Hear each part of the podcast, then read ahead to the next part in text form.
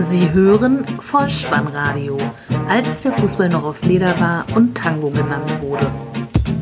Herzlich willkommen und hallo zum Vollspannradio, der Podcast unter dem Motto, als der Fußball noch aus Leder war und Tango genannt wurde. Mein Name ist Dirk, auf Twitter unter @vollspannradio und @spike_dih unterwegs und ich begrüße euch ganz recht herzlich zur 100. Ausgabe des Vollspannradios der VSR 074 mit dem Titel Dudaismus, die Nachlese zum Spieltag Nummer 2.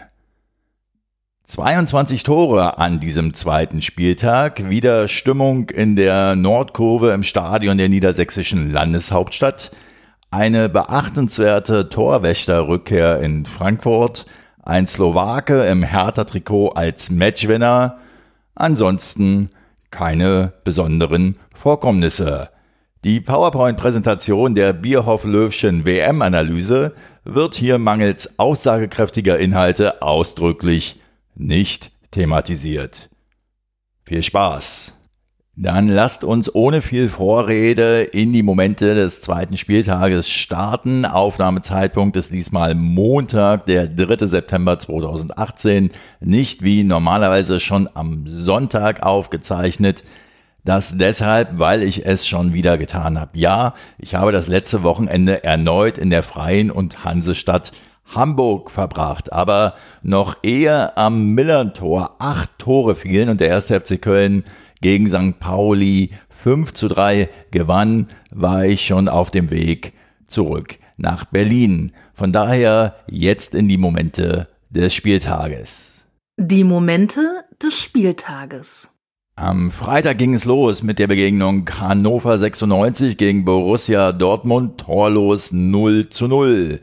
Auf die Frage, wie hat Ihnen das Spiel gefallen, sagte Dortmunds Trainer Favre zunächst mal nix. Er reagiert, indem er erstmal wortlos die Backen aufbläst. André Breitenreiter hingegen war sehr angetan von der Leistung seiner Mannschaft. Keine Tore, dennoch Chancen, insbesondere für Borussia Dortmund. In der 40. und 43. Spielminute scheiterte Reus und nach der Halbzeitpause dann Philipp nochmal mit einem Pfostenkopfball. Es gab einen Chancenplus für den BVB und am Ende steht ein positives Ereignis, nämlich das, dass der Stimmungsboykott der Nordkurve bei den 96 Fans jetzt geendet ist und die Mannschaft jetzt wieder sich der vollen Unterstützung gewiss sein kann. Immerhin. Weiter geht es in Sinsheim, wo die TSG 1899 Hoffenheim den SC Freiburg empfängt, zur Pause 0 zu 1 zurücklegt, aber am Ende dann doch einen ungefährdeten 3 zu 1 Heimsieg davonträgt. Dabei sieht es zu Beginn nicht so gut aus für das Heimteam. Drei Verteidiger gehen flöten sozusagen, denn in der 19. Minute verletzt sich Bicacic. Auf Hoffenheimer Seite für ihn kommt Akpor Guma, der ebenfalls im Laufe des Spiels eine Gehirnerschütterung erleidet und bis zur Halbzeit jedoch weiterspielt.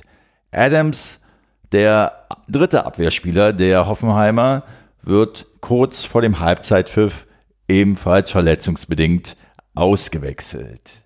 36. Spielminute, das einzige Tor in Halbzeit 1 durch Dominik Heinz. Der Kölner Neuzugang für den SC Freiburg ist nach einem Freistoß erfolgreich. Gondorf schlänzt den Ball nach innen, Akpoguma versucht irgendwie zu klären, doch der Ball landet eben beim Torschützen Heinz, der aus sieben Metern mit links nur noch ins linke Eck einschieben muss.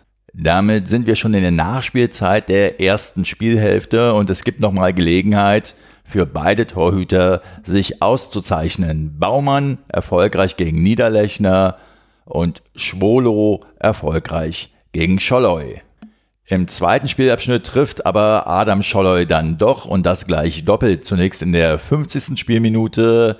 Da gibt es eine Flanke von Kader Rabeck von rechts nach innen. Scholloy kommt an den Ball, aber eigentlich nur ungefährlich. Die Kugel landet am zweiten Pfosten. Dort stehen drei Freiburger, darunter der Torhüter Schwodo und können den Ball nicht richtig klären. Stattdessen gibt Höfler ihn zu Scholloy zurück und diesmal ist er dann aus sechs Metern da und muss die Kugel nur noch ins verwaiste Tor einschieben. Den zweiten Treffer steuert er bei in der 63. Spielminute.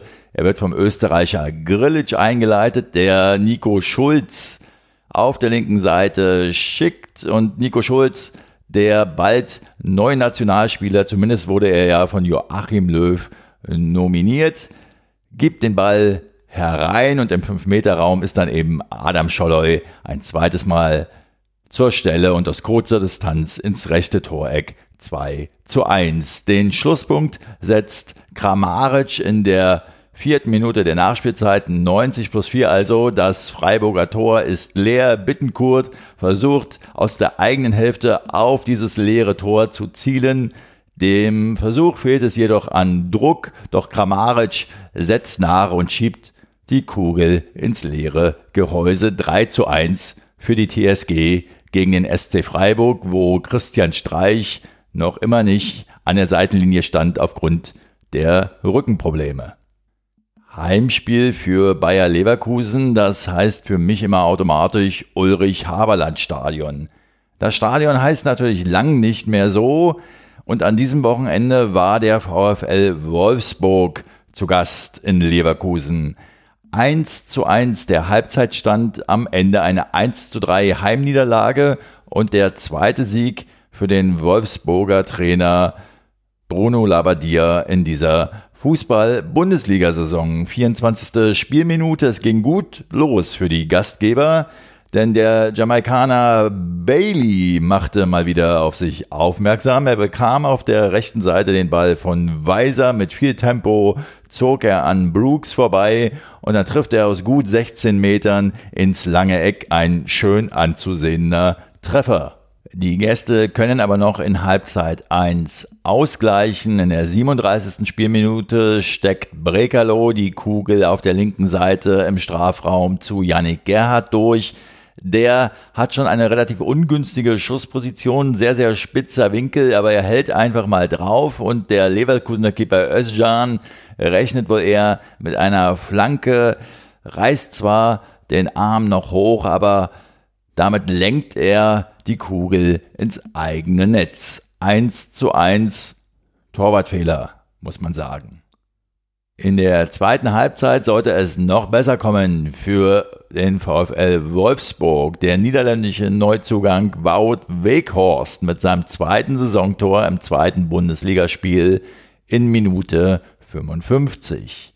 Eckball für Wolfsburg, den Leverkusen zwar zunächst klären kann, dann kommt die Kugel aber nochmal von der linken Seite auf den zweiten Pfosten. Da stehen drei Wolfsburger völlig frei. Einer davon eben der Torschütze Weghorst.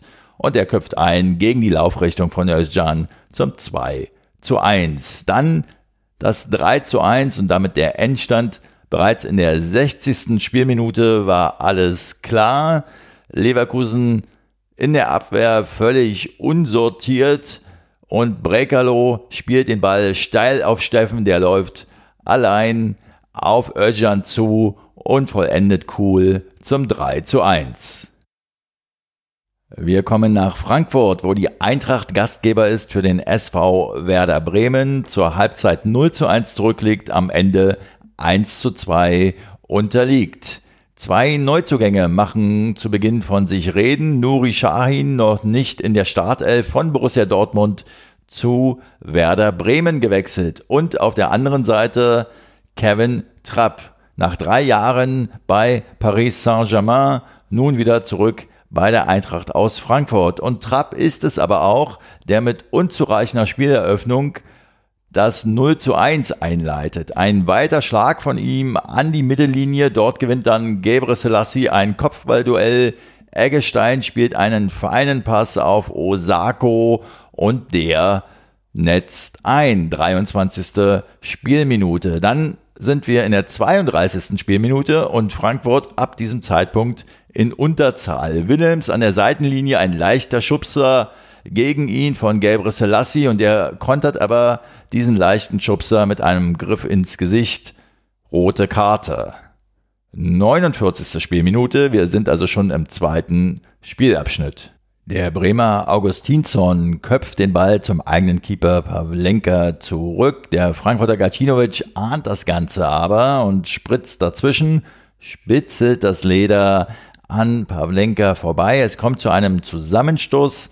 Elf Meter für, für Frankfurt und Pavlenka verletzt sich dabei leider und muss ausgewechselt werden. Für ihn kommt Plogmann, ein 18-jähriger Torhüter, der Bremer, die Nummer 4 dort im Tor. Alle anderen Torhüter waren nicht verfügbar. Erste Aktion für ihn.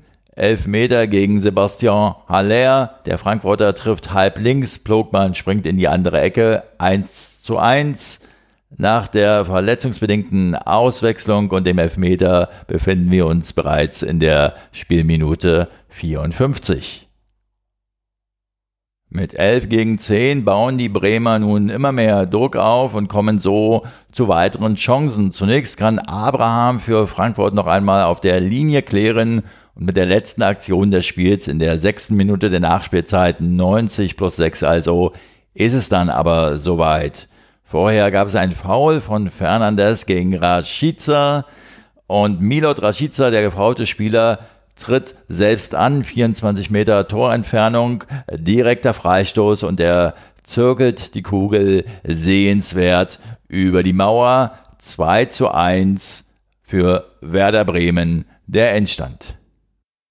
Der FC Augsburg spielt gegen Borussia Mönchengladbach zur Halbzeit 1 zu 0, am Ende 1 zu 1. Torschütze für den FCA bereits in der zwölften Spielminute Gregoritsch.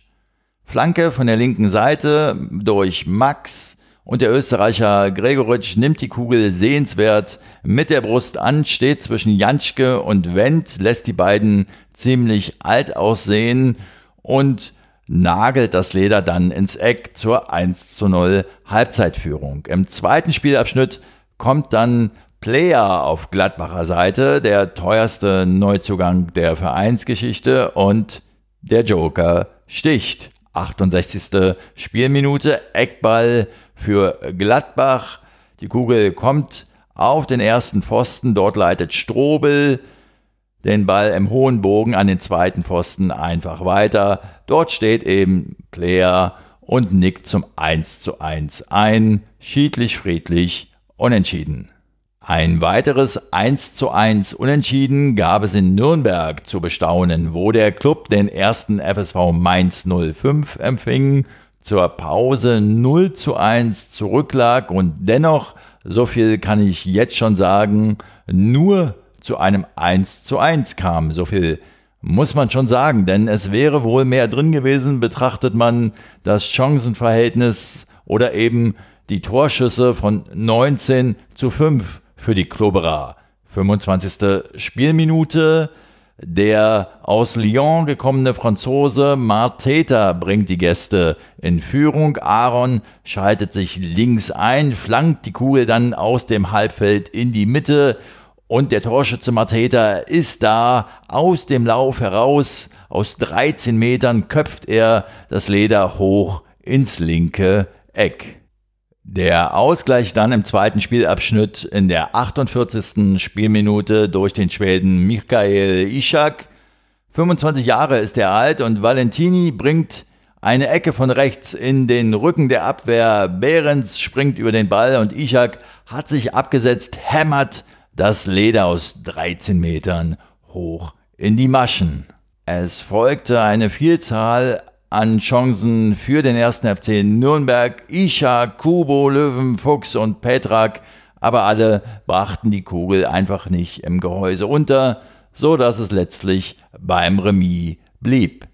Wie sagte Bela Reti so schön im aktuellen Sportstudio am Samstagabend, knapp elf Jahre ist es her, als der VfB zu Hause 3 zu 1 gegen die Bayern gewann und Mario Gomez damals zwei Tore machte und der VfB in der Saison zuvor unter Armin Fee deutscher Meister geworden ist. Das ist lange her. An diesem Samstagabend im Topspiel des zweiten Spieltages traf der VfB Stuttgart auf den FC Bayern München. Zur Pause hieß es 0 zu 1 am Ende 0 zu 3. Der VfB mit einem 4-5-1-System aus meiner Sicht zu defensiv zu Hause angetreten, die Bayern im 4-3-3. Franck Ribéry mit seinem 250. Bundesliga-Einsatz und das erste Tor machte Bayern Neuzugang Leon Goretzka in der 37. Spielminute. Müller gibt den Ball halbrechts am Strafraum zu Goretzka und der schlänzt die Kugel ins rechte Eck. Keine Chance für Zieler. Der war zu Beginn der zweiten Halbzeit ein vielbeschäftigter Mann. Alaba mit einem direkten Freistoß an den Pfosten Goretzka und Hummels jeweils noch einmal mit einer Kopfballchance, ehe dann in der 62. Minute Lewandowski den 2 zu 0 Zwischenstand herstellte. Damit trifft er in allen Pflichtspielen unter Kovac und es war ein lehrbuchmäßiger Angriff. Müller flankt von rechts an die Strafraumgrenze zu Goretzka, der für Lewandowski prallen lässt und der Pole fackelt nicht lange und mit dem linken Fuß trifft er flach ins rechte Eck. Auch der dritte Treffer für die Münchner durchaus sehenswert in der 76. Spielminute. Kimmich flankt von der rechten Seite an die Strafraumgrenze zu Lewandowski, der mit der Hacke den Ball sofort weiterleitet zu Thomas Müller aus 10 Metern und mit der Ruhe im Abschluss 3 zu 0.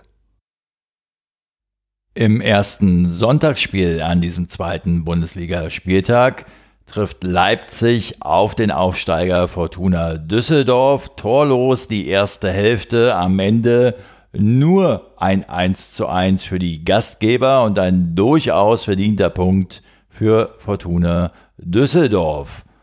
47. Spielminute, die Führung für das Auswärtsteam. Hennings behauptet auf der rechten Seite stark den Ball, tunnelt Upamecano Duxch mit Übersicht, gibt die Kugel in die Mitte und Gieselmann legt dort klug auf Zimmermann ab und der hält drauf. 1 zu 0 noch leicht abgefälscht für Fortuna Düsseldorf. Die 68. Spielminute der Ausgleich für Leipzig durch Augustin. Mukele wird auf der rechten Seite nicht bedrängt. Seine Flanke wird noch von Sabitzer in der Mitte abgefälscht, so dass Augustin am zweiten Pfosten auf einmal komplett allein vor Rensing steht und der Franzose hebt die Kugel dann ins Netz 1 zu 1. Der beste Moment in diesem Spiel kam für mich von Sky-Kommentator Martin Groß in der Live-Berichterstattung. So um die 60. Minute herum kommentierte er ein Pass von Marcel Sabitzer ungefähr so, ja, so ein halbgarer Pass irgendwie, so wie die Frisur halt. Geht gar nicht. Und liebe Leute, wenn ihr euch Marcel Sabitzer mal anschaut, dann werdet ihr feststellen, Martin Groß hat ja so recht. Und wenn wir gerade bei modischen Auffälligkeiten sind, dann kommen wir doch zum letzten Sonntagsspiel. FC Schalke 04 gegen Hertha BSC. Halbzeitstand 0 zu 1, am Ende 0 zu 2. Ein verdienter Auswärtssieg für die Berliner. Seit 14 Jahren gab es keinen Sieg mehr für Hertha auf Schalke. Die Schalker angetreten mit blau-weißen Ringelstutzen. Das habe ich bei ihnen so das erste Mal bemerkt und erinnerte mich ein wenig an den schwarz-gelben Konkurrenten, der ja, was die Stutzen betrifft, auch hin und wieder mal in eine Biene-Maya-Phase verfällt.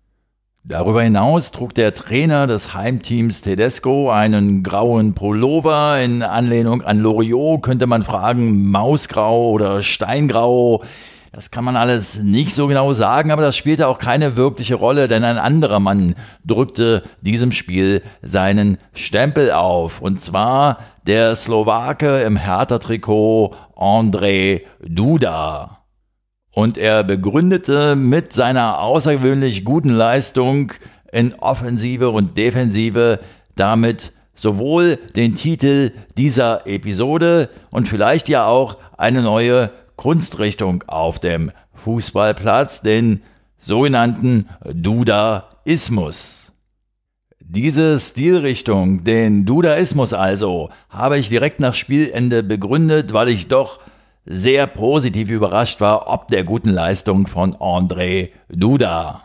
Dabei habe ich mich natürlich beim Dadaismus bedient und wer in die Wikipedia schaut, wird wissen, der Dadaismus ist eine künstlerische und literarische Bewegung, die 1916 in Zürich begründet wurde und sich durch Ablehnung konventioneller Kunst und Kunstformen und bürgerlicher Ideale auszeichnete. Vom Dadaismus, so heißt es in der Wikipedia weiter, gingen erhebliche Impulse auf die Kunst der Moderne bis hin zur heutigen zeitgenössischen Kunst aus. Überträgt man dies nun auf André Duda und auf den Dudaismus, so kann man sagen, von Duda gingen erhebliche Impulse in diesem Spiel aus und die konventionelle Kunst und die bürgerlichen Ideale in diesem Spiel von Sebastian Rudi dargestellt, dem Schalker Neuzugang, wurden von André Duda in die Schranken verwiesen. Zum Spiel. Sechste Minute. Der Hertha-Verteidiger Rekik muss verletzungsbedingt ausscheiden. Für ihn kommt Javairo Rosun, ein Niederländer von Manchester City nach Berlin gekommen und auch er machte eine sehr gute Partie. Zwölfte Spielminute, Eckball für Schalke, der kann zunächst geklärt werden, kommt aber erneut in den Hertha Strafraum. Naldo steht frei, kann aber nur unplatziert abschließen, so dass Jahrstein die Kugel sicher hält. Allerdings erhält Schiedsrichter Stegemann einen Hinweis, ein Signal aus Köln vom Videoschiedsrichter. Bei der Flanke auf Naldo hatte Grujic die Hand weit oben und den Ball mit den Fingern noch berührt. Elf Meter für Schalke. Caligiuri tritt an und tritt die Kugel aber links neben das Tor. Es war der erste vergebene Strafstoß in der Bundesliga-Karriere von Caligiuri.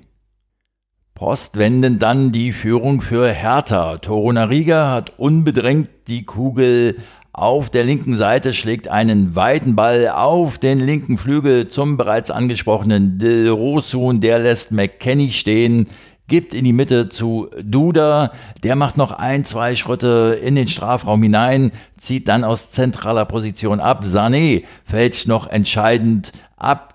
Die Kugel schlägt hinter Fährmann zum 0 zu 1 ein. Dass diese Auswärtsführung für die Berliner kein Zufall war, zeigt die 35. Spielminute. Riesenmöglichkeit auf 0 zu 2 zu stellen. Baba und Sané behindern sich gegenseitig, machen den Weg frei für Salomon Kalou, der auf rechts auf Fährmann zuläuft, das lange Eck anvisiert und der Ball rollt aber nur ganz, ganz knapp am Tor vorbei. 0 zu 1 der Halbzeitstand und auch in der zweiten Halbzeit, 67. Spielminute, hat Hertha noch einmal die Möglichkeit auf 0 zu 2 zu stellen. Konter, eingeleitet von André Duda, der gibt rechts auf Kalu, der wiederum flankt etwas zu scharf für Ibisevic in der Mitte. Es bleibt weiter beim 0 zu 1. Dann sind wir schon in der dritten Minute der Nachspielzeit, 90 plus 3 also. Und der Schalker Neuzugang Marc Uth hat aus kurzer Distanz eine sehr gute Einschussmöglichkeit, aber Jahrstein, der Teufelskerl, reißt den linken Arm hoch und rettet so die knappe Führung.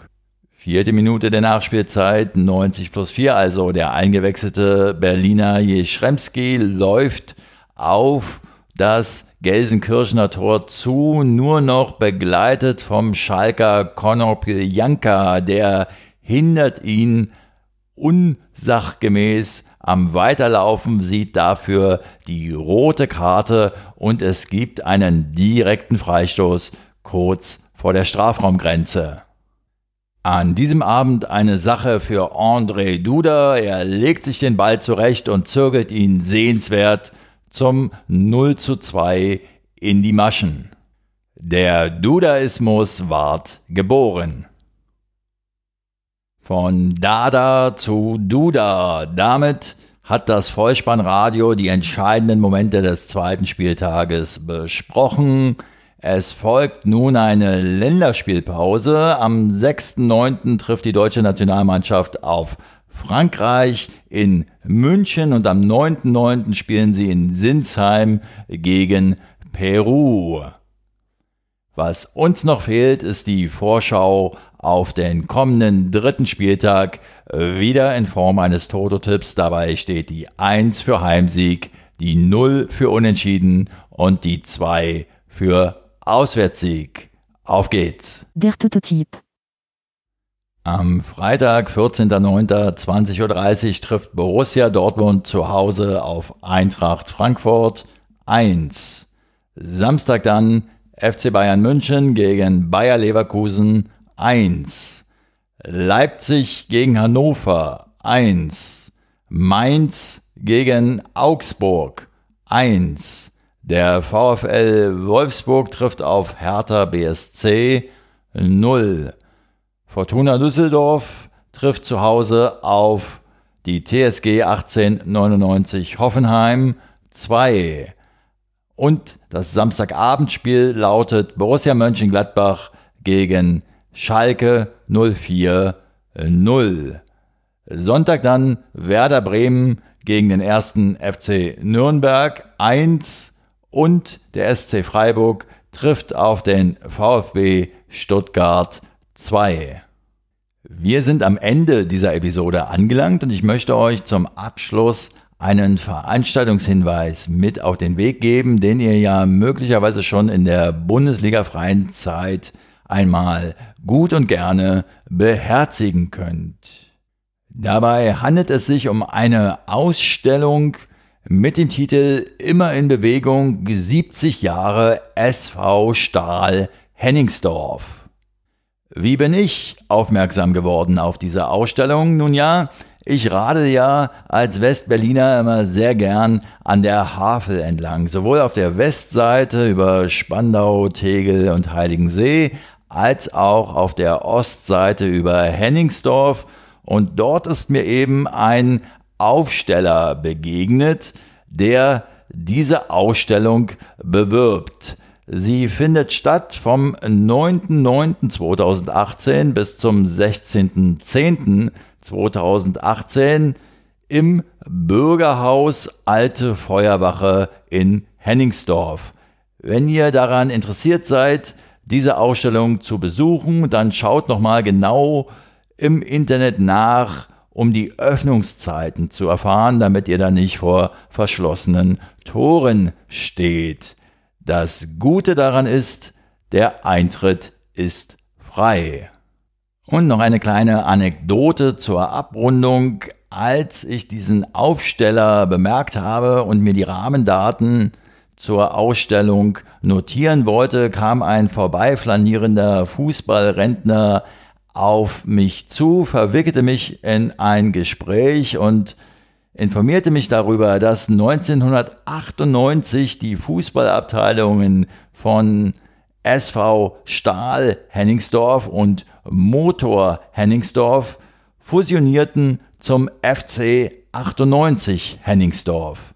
Eine Information, die mir bis dahin verborgen geblieben ist. Dieser Fußballrentner war im Übrigen Mitglied beim SV Stahl und auch schon 70 Jahre alt. Damit ist das Füllhorn des Vollspannradios endgültig ausgeschüttet und ich hoffe, es hat euch wieder ein wenig gefallen und wenn das der Fall ist, dann lasst es mich wissen. Ihr findet alle Kontaktdaten des Vollspannradios auf der Seite bolzen und Hinterlasst gern Audiokommentare zu dieser Jubiläumsausgabe 100. Die Telefonnummer dazu findet ihr in den Show Notes dieser Episode. Ansonsten folgt dem Vollspannradio auf Twitter und abonniert diesen Podcast, denn so verpasst ihr keine weitere Episode. Auch könnt ihr gern mal wieder eine frische Rezension auf iTunes hinterlassen, denn das hilft, den Podcast noch sichtbarer zu machen. Ich bedanke mich bei euch für eure Zeit, für euer Vertrauen in diesen Podcast und verabschiede mich auch heute wieder mit dem Hinweis für den Fall, dass ihr die Kugel mal wieder im Netz unterbringen wollt. Kopf, Innenseite, Außenriss und Hacke. Nein, nur mit dem Vollspann geht er rein. Vielen Dank. Ciao. Sie hörten Vollspannradio. Vollspannradio. Vollspannradio. Vollspannradio. Vollspannradio. Vollspannradio.